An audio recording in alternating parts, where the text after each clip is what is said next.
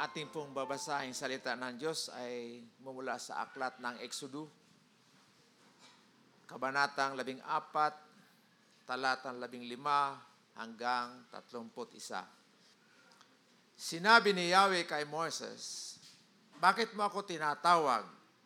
Palakarin mo ang mga Israelita. Itapat mo sa ibabaw ng dagat ang iyong tungkod. Mahahati ang tubig at matutuyo ang lalakaran ninyo.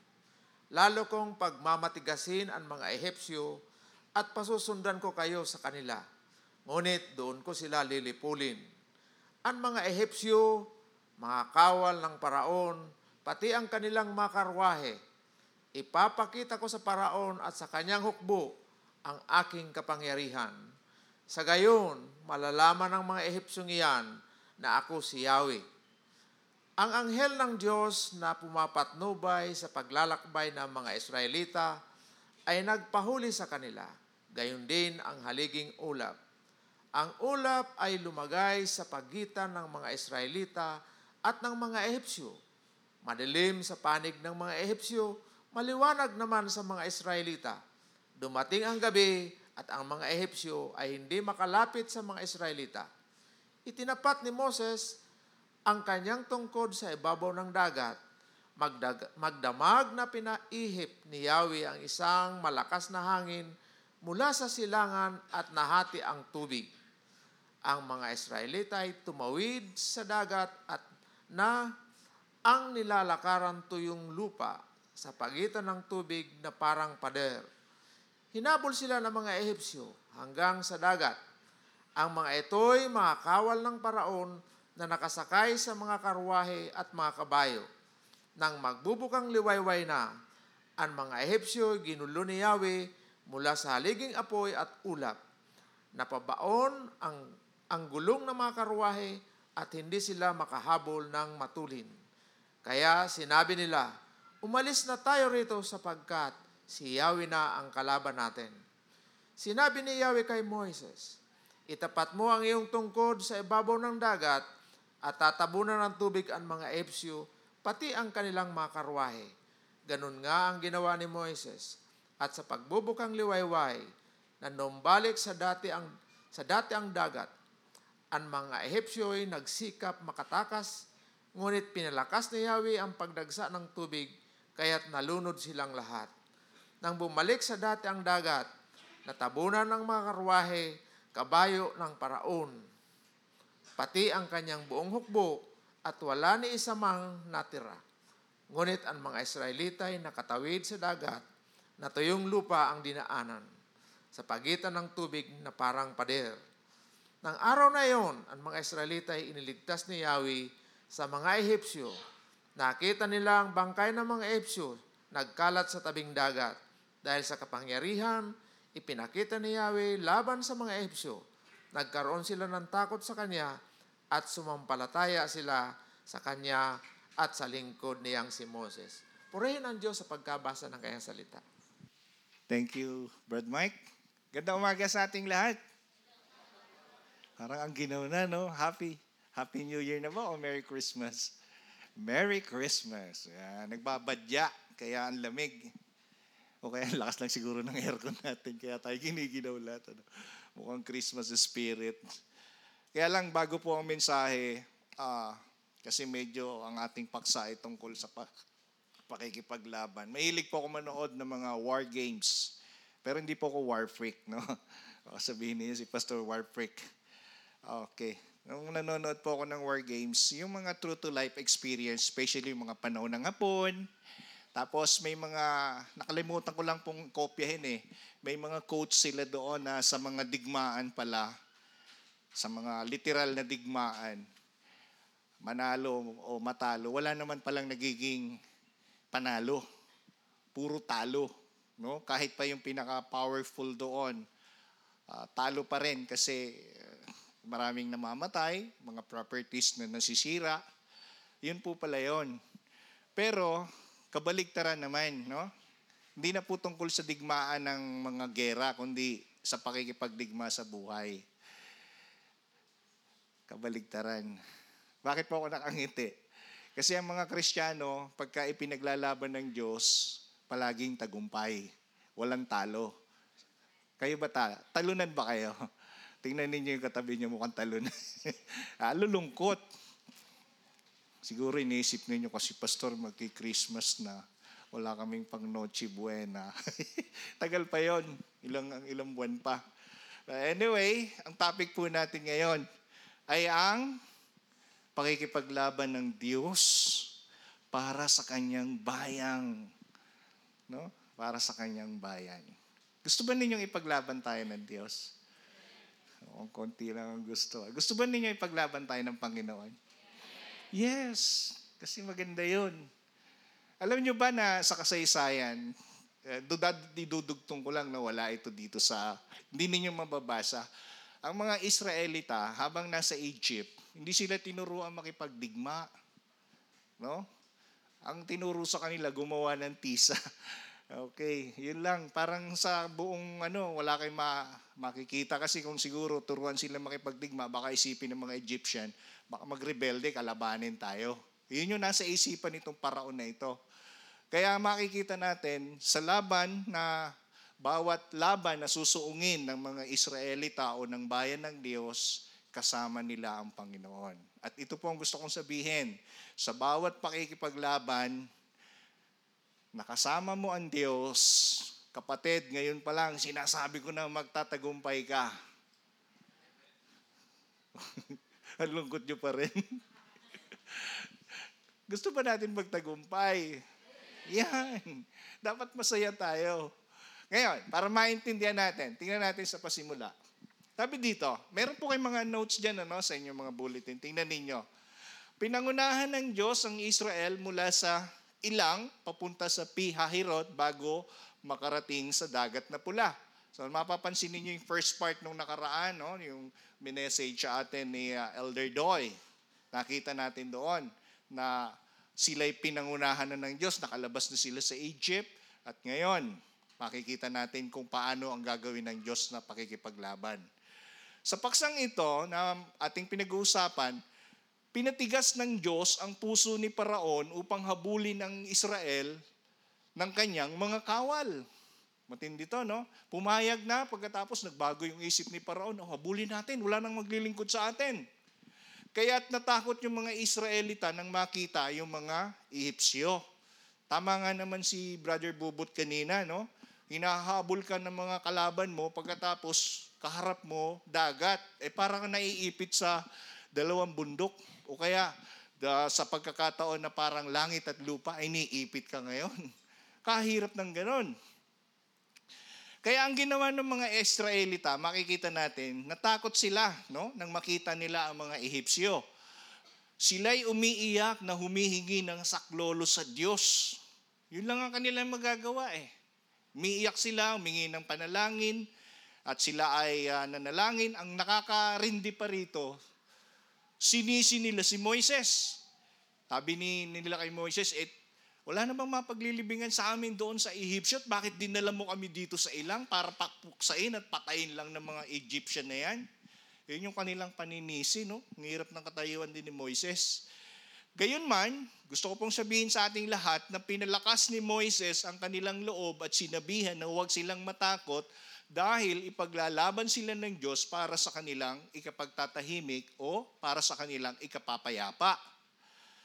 Alam niyo kahit medyo discouraged yung mga leader, pero lumalabas pa rin ang kanyang pagiging leader lalo na sa mga panahon na yung kanyang mga yung mga pinangungunahan ay medyo nadi-discourage, medyo nanghihina ang kalooban. Dapat ang maging papel ng leader kahit medyo may kabayan ay encourage yung mga tao, no? Ganun kami mga pastor dito sa GCF, bagamat punong-puno rin kami ng mga problema. Pero gusto po naming sabihin sa inyong lahat kami pa rin, mga pastor ninyo, ang unang-unang mananalangin sa inyo para magtagumpay kayo sa laban ng buhay. Gusto ba ninyo yon? Kaya lang, hindi ninyo kami tinitext eh. Pastor, pwede ba ipag-pray? Hindi ninyo tinitext sa amin yung mga prayer request niyo. Lagi nyo lang tinitext si yung gwapo nating pastor, si Pastor Labios, no? Kaya ang dami ng puno-puno na yung cellphone niya yung ng mga text ninyo na kung katulad ng mga cellphone nung araw, umuusok na yung cellphone dahil ang dami pumapasok sa inbox. No? Dapat yung mga pastor ninyo, text ninyo para lagi kayong ipagpe-pray kasi hindi namin alam specifically yung inyong mga prayer requests. Well, dito, mga kapatid, sa ating paksa, sa katotohanan ay ililigtas ng Diyos ang Israel at kanyang pupuksain ang buong hukbo ng Ehipto. Pararangalan ng lahat ang Diyos at mahahayag sa buong mundo ang Panginoon at ang kanyang tagumpay. Ang Israel ay matututong matakot sa Diyos at sila ay mananalig maging kay Moises. So kung titingnan natin, hindi pa natin na nahihimay-himay, kaya pala may problema ang tao. Kaya pala tayo pinagtatagumpay ng Diyos. Sa anong layunin? Para magbigay ng kaluwalhatian sa ating Diyos, sa ating Panginoon. No? Kaya kung may problema man kayo, may mga laban ng buhay na pinagdadaanan kayo, ano-ano man yan, iba-iba man yan, may purpose po yan para magbigay ng glory, karangalan sa ating Panginoon. Hindi para mapraning tayo, no? O kaya ay mawalan na ng lakas ng loob na harapin ng buhay. Kaya ang tanong, ano-ano ang mahalagang bagay ang makikita natin sa paksa? Tatlong bagay lamang po. Una, pansinin natin ito inutusan ng Diyos si Moises na palakarin, pasulong ang mga tao. Sabi ng Panginoon kay Moises, bakit mo ako tinatawag? Ibig sabihin, ng isang leader na nakakakita ng problema, ay very sensitive, no? Nakakaramdam ng ano yung solusyon sa problema. At ang kanyang unang solusyon, ang pinakamaganda sa leader, na pagka may problema, ang kanyang solusyon na unang-unang nakikita ay ang magagawa ng Diyos. Hindi yung magagawa ng kanyang sarili. Okay? Kaya sabi ng Panginoon, hindi naman galit ang Panginoon dito. Parang tinatanong lang siya for confirmation, bakit mo ako tinatawag? Meaning, nananalangin si Moses. Ngayon, sinabihan ng Diyos si Moises dahil sa pangaagam-agam na itapat sa dagat ang kanyang tungkod at ito ay mahati. Naalala ninyo yung tungkod nung sinabi ni ng Panginoon nung si Moses ay bagong ta- tinatawag pa lang ng Diyos na maglilingkod. Sabi ni sabi ng ni Moses, "Lord, anong gagawin ko?" Ang sagot sa kanya ng Panginoon, "Ano yung hawak mo?" Tungkod.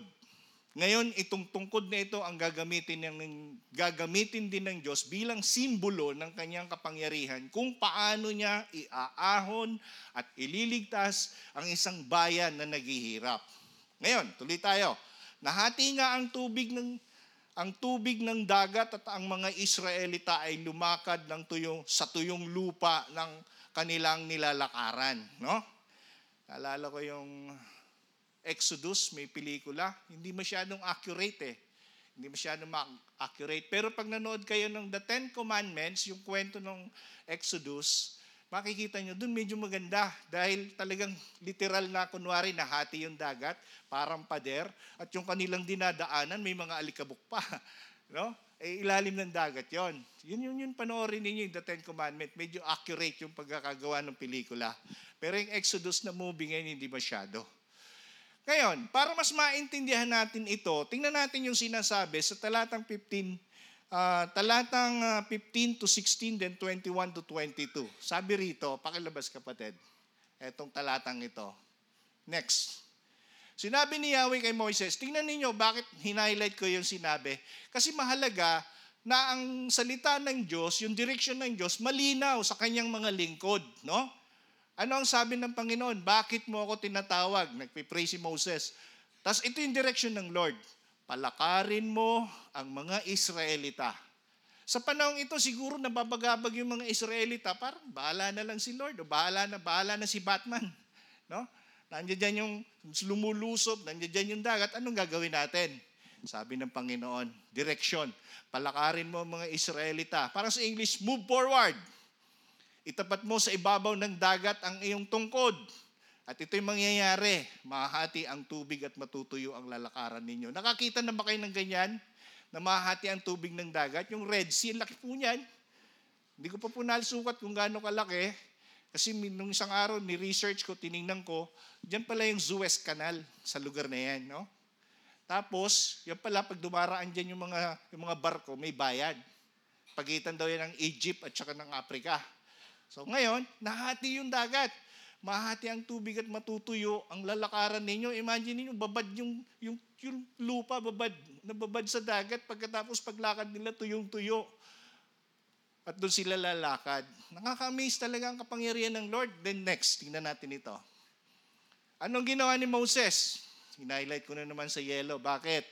Kasi kung anong sinabi ng Panginoon, mahalaga ang instruction ng Diyos dapat sinusunod, ginagawa. Itinapat ni Moises ang kanyang tungkod sa ibabaw ng dagat. At ito'y nangyari, magdamag na ipinaihip ni Yahweh ang isang malakas na hangin mula sa silangan at nangyari nga na nahati yung dagat. Kaya ang mga Israelita tumawid sa dagat na ang nilakarin tuyong lupa sa pagitan ng tubig na parang pader. Halimbawa, nandun kayo. Kayo yung mga Israelita. May imagine ninyo yung pagitan dito, yung pagitan dito, tubig. Siguro nakakita kayo ng mga lumalangoy na isda, mga pating, kung ano-ano. Tapos yung nilalakaran mo, tuyo. Hindi sinabing may putik, no? Kasi pag putik, medyo basa-basa ng dagat. Pero ito tuyong tuyo. Siguro naguro alikabok pa. Yung makikita natin dito, na ang linaw ng instruction ng Diyos, sinusunod ni Moses at kanyang ginagawa, at naranasan nga nila itong mga bagay na sinabi mismo ng ating Panginoon. Ngayon, balik natin doon sa outline. Tingnan natin ito. Anong ibig sabihin? Dito natin maunawaan na pinrotektahan sila ng Diyos mula sa mga Ehipsyo. From verse 19 to 20, kaya tunay na ang Diyos ay makapangyarihan. Tingnan natin itong 19 and 20, no? Paano sila pinrotektahan? Ang anghel ng Diyos na pumapatnubay sa paglalakbay ng mga Israelita ay nagpahuli sa kanila, gayon din ang haliging ulap. Yun pala yon. So hindi po yan kayang gawin ng tao. Diyos pa rin ang gumagawa. Kaya sa pakikipaglaban, makikita natin, pag gumagawa ang Diyos, makikita yung mga bagay na imposible na pwede mong maranasan. Galing ano? Tapos, ang ulap ay lumagay sa pagitan ng mga Israelita at ng mga Ehipsyo, madilim sa panig ng mga Ehipsyo, maliwanag naman sa mga Israelita. Kaya't dumating ang gabi at ang mga Ehipsyo ay hindi makalapit sa mga Israelita. Anong ibig sabihin nito mga kapatid?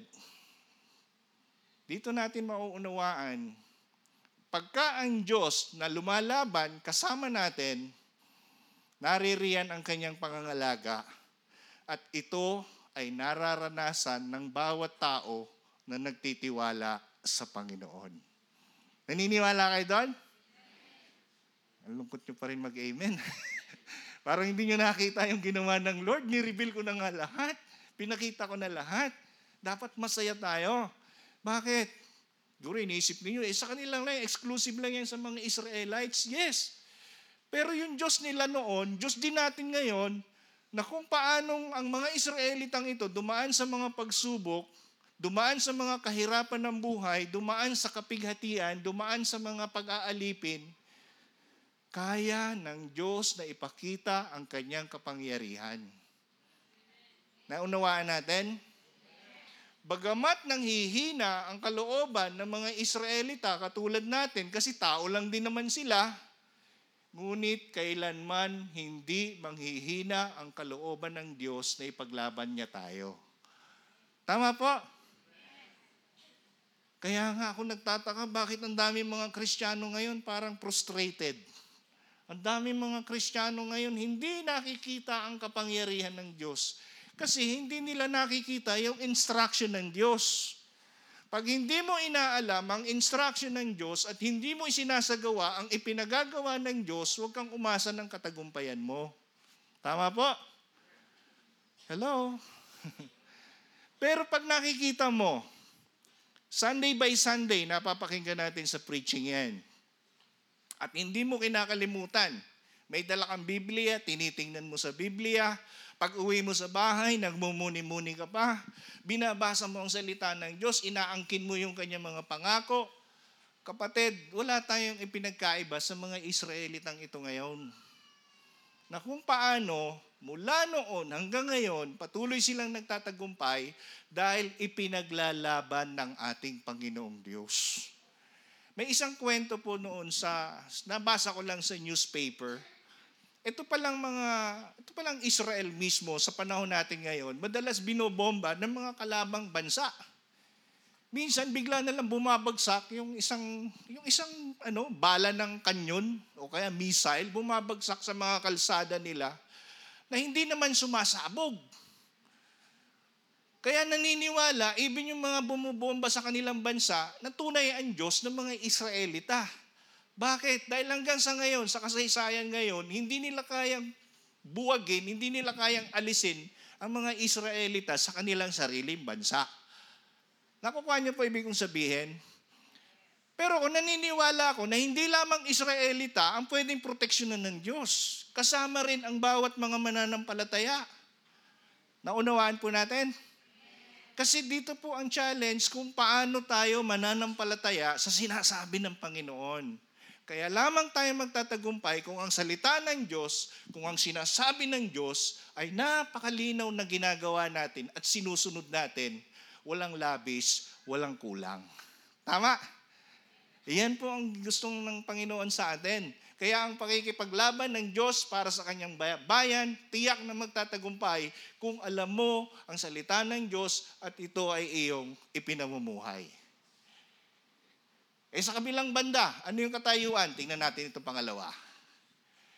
Pinatigas ng Diyos ang puso ng mga Ehipsyo. No? Sila yung mahabol upang hayaan na habulin nila ang mga Israelita. So hindi naman literal na ang mga puso nila ay uh, parang nire-remote control ng Panginoon. O, sige, program ko na nga maging matigas ang inyong puso ng mga Egyptian na yan. Hindi po ganun. Ang ibig sabihin lamang po nito, mababasa natin ito sa Romans, hinayaan na ng Diyos ang kanilang mga puso sa katigasan. Bakit? Dahil sa hindi nila pagpapahalaga sa kung ano ang sinasabi ng Panginoon. Kaya ito, makikita natin, gayon man, dahil sa kanilang katigasan ng mga puso, sila ay pupuksain ng Diyos. Nang sa gayon, sa pagpuksa ng Diyos sa kanila, mahahayag ang Panginoon at siya ay pararangalan. Tingnan natin sa 17 to 18. Tingnan natin ito. Lalo kung pagmamatigasin ng mga Ehipsyo at pasusundan ko kayo sa kanila. Tingnan ninyo ha, hindi sinabi ng Diyos na, na hindi na sila makakasunod sa inyo, kundi inallowed hinayaan ng Diyos na sumunod ang mga kalaban dito sa Israelita. Pero tingnan ninyo ang layunin. Doon ko sila lilipulin. Ang mga Ehipsyo, ang mga kawal ng paraon, pati ang kanilang mga karwahe, ipapakita ko sa paraon at sa kanyang hukbo ang aking kapangyarihan. Naunawaan niyo po. Kaya inallowed, pinabayaan ng Diyos na sumunod yung mga kalaban. Para ano? Para makita ang kapangyarihan ng Diyos para ipahayag. At ito ang layunin. Sa gayon, malalaman ng mga Ehipsyong iyan na ako si Yahweh. Bakit? Sapagkat ang mga Ehipsyo sa dinami-dami ng kanilang mga Diyos, yung tunay na Diyos, hindi na nila kilala. Hindi na nila pinahalagan. Hindi nila sinusunod. Hindi nila sinasamba. Kaya nakakatakot po na ang mga, ang mga matitigas ang puso. Maraming ginudyos yan sa buhay. Hindi natin masasabi mga religion lang o mga idolatry lang ang masasabing mga ginudyos niyan. Maaaring pera, kung ano-anong mga bagay na makikita sa mundong ito. Pero isang bagay, merong kahihinatnan ang mga taong ganyan ang kanilang kalooban. So ang challenge po sa atin, kung tayo ay mga tunay na lingkod ng Diyos, huwag nating pagmamatigasin ang ating puso sa Panginoon kung ayaw nating maranasan yan. Bakit? Balik tayo sa outline. Ginulo ng Diyos ang mga Ehipsyo nang sa gayon ay nabaon at natanggal ang gulong ng kanilang mga karwahe. Alam nyo, sa panahon noon, sa bawat digmaan, pag may karwahe ka, ikaw na ang pinakamagaling. Yung panahon natin ngayon, parang ikaw na yung may tangke, ikaw na yung may battle, uh, malalaking uh, mga barko. Sa panahon nila noon, noon karwahe. No? Eh wala kahit isang karwahe mga eh, mga Israelita, pero sila ang dami. Pero ito ang ginawa ng Diyos, sisiw. Ano mang mga pinagmamalaki ng tao, hindi pwedeng maging matagumpay sa Panginoon. Sisiw lang yan sa Diyos. Bakit? Nais na nilang umalis, itong mga Egyptian ito, nais na nilang umalis dahil napagtanto nila na ang Diyos ang kanilang kalaban. Tingnan natin sa 23 and 25. Tingnan nyo to. Hinabol sila ng mga Ehipsya hanggang dagat. Ang mga ito'y mga kawalang paraon na nakasakay sa mga karwahe at mga kabayo. Ibig sabihin, very powerful. Nang magbubukang liwayway na, ang mga Ehipsya ay ginulo ni Yahweh mula sa haliging apoy at ulap. Napabaon ang gulong ng mga karwahe at hindi na sila makahabol ng matulin. Kaya sinabi nila, tingnan ninyo ano, kahit yung mga ayaw sumunod sa Diyos, napagtanto na may tunay na Diyos, umalis na tayo rito sapagkat si Yahweh na ang kalaban natin. Kaya lang, huli na. Late na nila naisip na kalaban pala nila ang Diyos. Hindi yung mga Israelita na walang laban, kundi ang Diyos mismo ang kanilang kinakalaban. Nakakalungkot na sana yung mga naririto ngayon huwag maging huli sa pagdidesisyon na ngayon pa lang, hayaan mo na na ang Diyos ay nasa puso mo. Dahil kung hindi si Kristo ang nananahan sa puso mo, kapatid, kaawa-awa ka. Ngayon, balik tayo dito sa paksa. Gusto ko pong sabihin sa atin, nagagamitin ng Diyos ang mga Ehipsyo upang maparangalan ang kanyang pangalan tulad sa mga pinagdaraanan nating suliranin na minsan ay inahayaan ng Diyos na pagdaanan natin upang parangalan natin ang kanyang pangalan. Anong ibig sabihin nun? Sino rito sa inyo ang walang problema sa buhay? Sige nga. Kita niya. Bilis sumagot ni Sis Oming. Sabi ni Sis Oming, kami nga araw-araw may problema. Dahil joke lang. Alam niyo ba yon na lahat tayo may pinagdadaan ng problema. Pero ang nakikita natin minsan, yung problema, hindi yung solusyon sa problema. Tama ba? Pag may problema o may mga bagay kang pinagdadaanan, dapat hinahanap mo yung solusyon. Ang tanong, paano at sino ang solusyon? Ito na nga ang sinasabi ko eh. Sa unang talata pa lang, makikita natin dito ang ginagawa ni Moses. Sabi ni Moses, sabi ng Diyos sa kanya, bakit mo ako tinatawag? Nakangiti pa ang Panginoon sa kanya, bakit mo ako tinatawag? Ibig sabihin, sa bawat hamon ng buhay natin, suliranin o kung ano namang mga bagay na mabibigat na pinagdadaanan natin, napakamahalaga sa Diyos ang ating pagtawag na siyang magiging solusyon, na siyang magiging sandigan, na siyang magiging kalakasan, na siyang magiging karunungan ng bawat anak ng Diyos. Amen? Minsan may mga nagtitext, Pastor, anong gagawin namin? Nira, puro na lang problema. Bakit ganito? Kung kailan ako naging kristyano, kung kailan ko tinanggap, nanampalataya kay Kristo, bakit ganito? Hello? Baka naman hindi mo lang nauunawaan ang solusyon, kaya ka may problema. Kaya po, maganda sa tao na pag dumaraan sa iyo ang problema, mayroon kang kasama. Di ba? Meron kang sinasandigan. Meron kang sinasampalatayanan. At walang iba, kundi ang ating Panginoong Diyos. Huwag naman yung iba sa atin dito kung kailan huli na, parang yung mga Ehipsyo, tsaka lang mauunawaan na, eh yan pala ang magagawa ng Panginoon. Huwag naman ganun. Ngayon pa lang, alamin na natin. Mentras may pagkakataon, alamin na, na natin na sa buhay natin, mahalaga ang magagawa ng Diyos. Tanong, kilala ba natin ang Panginoon? O, dalawang nag-amen. Sabi ko na nga ba, dalawa na nakakakilala eh. Ulitin ko yung tanong, no? Baka hindi nyo lang na-gets. Gusto niyo English. Kilala ba natin si Lord? Pag kilala natin, siya ang unang magiging solusyon ng mga pagsubok natin sa buhay. Ganun po iyon. Yung iba, pagka may problema sa pera, si Bombay ang naiisip. Minsan, pati si pastor. Wala namang problema kung i-text ninyo kami, Pastor, pwedeng pakipray. Huwag naman, Pastor, pautang. Yung iba, sama ng dating eh. Kala mo, ang bangko yung mga pastor eh, no? O kaya yung tingin sa pastor, mayaman. mayaman lang kami sa salita ng Diyos. Kaya maganda pagka may problema, Pastor, pwede bang samahan mo ako manalangin? This time, Pastor, kung pwede. Kahit madaling araw, yung mga pastor naka-open ng cellphone. Ewan ko yung iba, ah. basta sa akin, 24 hours yung cellphone ko naka-open. Para kung may magti-text, magigising ako, nangangailangan ng prayer, may pagpe-pray. Tama po? Iba kasi sa atin, parang walang pakialam. Kita nyo, hindi maka-amen. Ang hirap maka-amen. Kasi guilty eh. Paano kayo paglalaban ng Diyos kung hindi mo siya kilala? Paano ka magtitiwala sa Diyos kung hindi mo alam na mapagkakatiwalaan siya? Tama po. And several times tayo, pag may mga problema, parang hindi natin kilala ang Diyos. Parang lagi nating iniisip, puro na lang yung mga negatibong bagay. Alam nyo, napakaganda nga eh, na kapag ka may problema ka, pinagkatiwala mo sa Diyos, pagkatapos sasagutin niya. Naalala ko si Jonathan Ong nung last Monday, ah, last Tuesday, ah, tama, kailan ba kami nagkausap-usap noon? Nagpe-pray siya, Pastor, pray mo ako. Bakit? Sabi ko, dami kong mga bayarin this month. O sige, tiwala tayo sa Panginoon. The other week, nagkita kami ulit sa, sa men's fellowship. Etong sabi niya, oh, praise God. Kasi nabayaran ko na yung mga, mga obligasyon ko.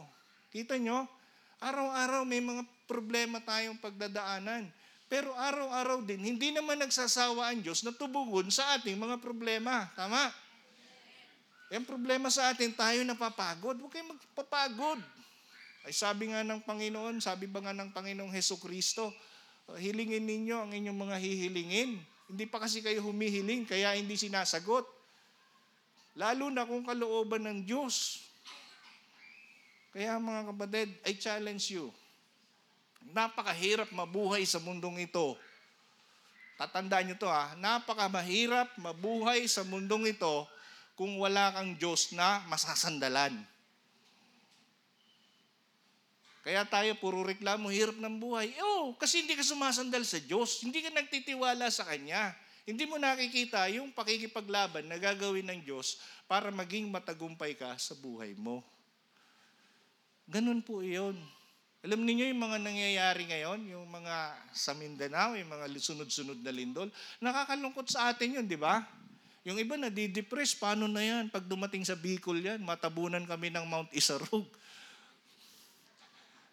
Eh, kalayo naman ng bahay sa Mount Isarog. Ang dami nating worry. Ganun ba yun? Alam niyo pinakamaganda, ganito yan eh. Nung nangyari yung lindol, sunod-sunod sa Mindanao, hindi, huwag na tayo magtaka. Kasi sinabi na yan ng Panginoon na sa huling panahon, makikita natin may mga ganyang kalamidad. Eh kung may namamatay, wala na tayong magagawa. Ang mahalaga, habang nabubuhay ka, eto na. Praktisin mo na yung pananampalataya mo. Ibahagi mo si Kristo. Anong malay mo kung matabunan ng Mount Isarog, ligtas naman dahil sumampalataya kay Kristo. Di ba? Anong malay mo, nagiba itong building na ito at lahat tayo nabaon sa ilalim. Gusto ba niyo yun? Giisip kayo, no? Siyempre ayaw natin. Kaya lang kung mangyayari, at least, at least, ready yung kaluluwa mo. Tama po? Akala kasi natin, kung mag-isip tayo, hindi na, tayo, hindi na natin iiwan ang mundong ito. Hello? Sabi ng Panginoon, ako'y naghahanda ng maraming silid, ng maraming mansyon. Eh kanina yung mansyon na yun ibibigay kung tayo naman ay hindi mananampalataya sa Kanya. Kaya nga, ganda ng plano ng Diyos. Tapos tayo naman, binabago natin ang plano ng Diyos. Ang original na plano ng Diyos, mula noon at hanggang ngayon, hindi nagbabago. Ang gusto ng Panginoon, kung dumadaan man tayo sa mga pagsubok, maging matagumpay. At gusto ng Panginoon, bawat hamon, bawat pagsubok, kasama natin siyang lumalaban. Amen? Pangatlo, tingnan natin ito. Ito na, no? Yung ginawang solusyon ng Lord para mawala yung pangamba ng mga Israelita. Sinabihan ng Diyos si Moises na uli, itapat mo sa ibabaw ng dagat ang iyong tungkod. Wow, tungkod ah. Hindi armalite. Ibang mga mga makikipaglaban, kailangan yung panlaban pamatay. Ito, tungkod lang. Nag-iisang tungkod. Then, makikita natin ang gawa ng Diyos. Ang dagat ay manunumbalik, tatabunan ng tubig ang buong hukbo ng Ehipto. Nakita ng mga Israelita ang nagkalat na bangkay ng mga Ehipsyo sa tabing dagat. Kanina lang, kabado sila. dahil ang daming Ehipsyo na lumal, mahabol sa kanila, may mga karwahe pa. Pero ngayon, eto na sila. Bangkay na sila. no? Kaya ang sabi dito sa 26 and 30, tingnan natin ito, makikita natin. Sinabi ni Yahweh kay Moses, tabat mo ang tungkod sa ibabaw ng dagat at tabunan ng tubig ang mga Ehipsyo pati ang mga karwahe. Tingnan ninyo ha. Nagbigay instruction si Lord. Anong ginawa ni Moses? Ganoon nga, ganoon nga ang ginawa ni Moses. Wala siyang binago. Kita nyo na? Kung malinaw ang instruction, pag sinunod ng kanyang lingkod, malinaw ang pagkilos ng Panginoon. At sa pagbubukang liwayway na numbalik sa dati ang dagat, ang mga Ehipsyo nagsikap makatakas, ngunit pinalakas ni Yahweh ang pagdagsa ng tubig, kaya't nalunod yung mga Ehipsyong ito. Then, tingnan natin ulit. Nang bumalik sa dati ang dagat, natabunan ng mga karwahe, yung mga ipinagyayabang, wala na. Pati ang kanyang buong hukbo at wala ni isa mang natira. Kita niyo na, no? Kung paano si Lord magbigay ng solusyon. Kakaiba. Hindi kaya ng tao, pero kayang-kayang gawin ng Diyos. Pansinin natin ito, ang mga Israelite ay nakatawig sa dagat, na tuyo, tuyo, take note, hindi putik, hindi basa, tuyong lupa ang dinaanan sa pagitan ng tubig na parang pader. Nang araw na iyon, ang mga Israelite ay iniligtas ng ni Yahweh sa mga Ehipsyo. O, kita nyo na. Ang mga taong nagtitiwala, sumusunod sa direksyon ng Diyos, ito ang nangyayari, partikular, inililigtas ng Panginoon. Nakita nila ang bangkay ng mga Egyptian nagkalat sa, ta- sa tabing dagat. Kaya sa bandang huli, pakibalik kapatid sa ating outline, nang sa gayon, ang Israel ay nagkaroon ng takot at sumampalataya sa Diyos at kay Moises. Tingnan natin sa 31. Dahil sa kapangyarihan pinakita ni Yahweh, di ba kanina, ipapakita ko ang aking kapangyarihan, Past na to ngayon, pinakita ng Diyos yung kanyang kapangyarihan sa mga Egyptyo at nagresulta. Nagkaroon ng takot sa kanya at sumampalataya sila sa kanya at sa lingkod niyang si Moses. Ito ang pinakamahalagang bagay na gusto ng Diyos na nakikita natin sa bawat pagkakataon at sa bawat hamon ng ating buhay. Kapatid, gano'n na ba kalaki ang iyong pananampalataya sa Diyos? No? Malinaw ang instruction ng Diyos na siyang sinusunod naman ng kanyang mga lingkod. Resulta, take note, ang resulta nito ay tagumpay sa mga taong lubos ang pagtitiwala at pagsunod sa Diyos. Malinaw po sa atin? Paano yan, Pastor? Wala naman kaming kayamanan. Kapatid, hindi kayamanan mo ang nagbibigay tagumpay. Pastor, hindi naman ako nakapag-aral, nakapag-college. Kapatid, hindi, hindi masama mag-aral at mag-college. Gusto yan ng Panginoon. Pero kung hindi yan ang pamantayan mo para magtagumpay, hindi iyan ang pamantayan ng katagumpayan sa buhay. Sa, sa secular, pwede. Pero sa Panginoon, hindi lang iyan ang, tag, ang pamantayan. Dumahalaga yan, pero hindi lang iyan ang pamantayan. Paano yan, pastor? Eh, ako naman ay walang, walang magagawa dahil ako'y ganito. Kapatid, sino ang lumalang sa iyo? Sino ang nagbigay sa iyo ng iyong katawan, ng iyong mukha, ng iyong mga kamay, ng iyong mga paa para gamitin sa Panginoon?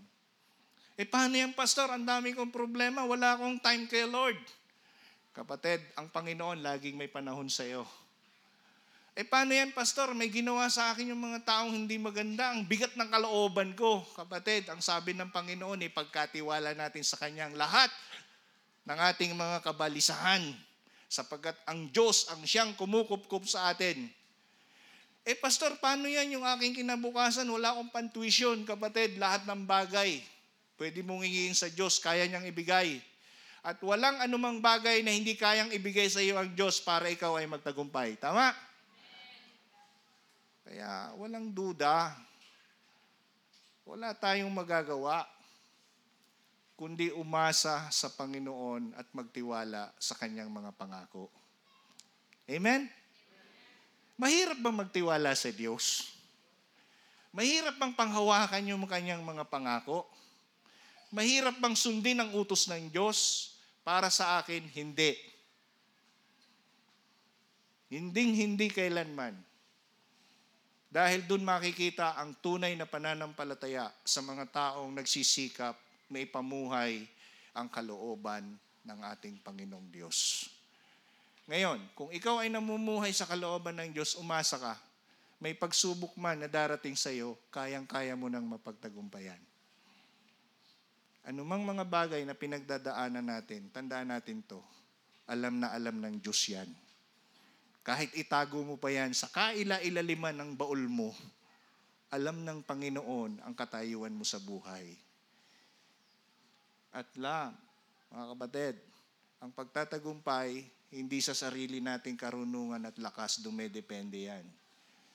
Ang pagtatagumpay, nagmumula sa Diyos na dapat lamang natin siyang sundin. Amen? So, lesson. May mga panahon tayo upang manalangin. Nananalangin ba tayo?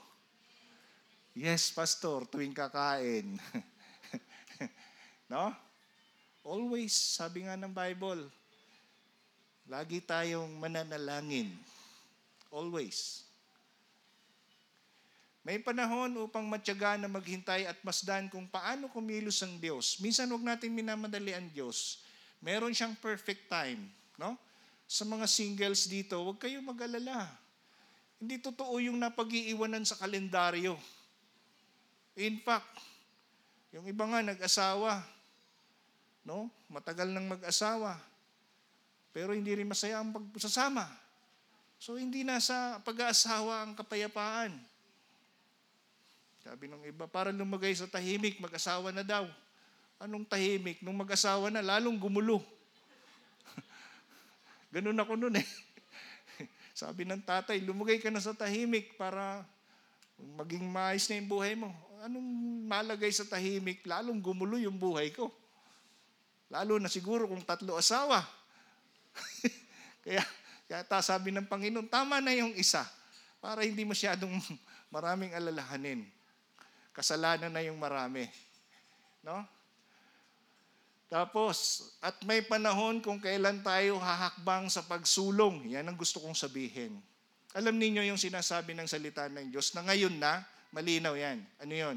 Na bawat isa sa atin maging instrumento na maging tagapagdala ng mabuting balita. Ngayon na. Now na. Sana all. Yeah? Hindi sila pastor lang. Ngayon na yon. Huwag na natin itatago ang ating ang ating kaligtasan. Wala naman wala naman pinakamahalagang bagay na magagawa tayo sa mundong ito kundi ibahagi natin ang kaligtasan. Again, yung lindol, ha, nagsisimula na sa Mindanao, pagapang yan.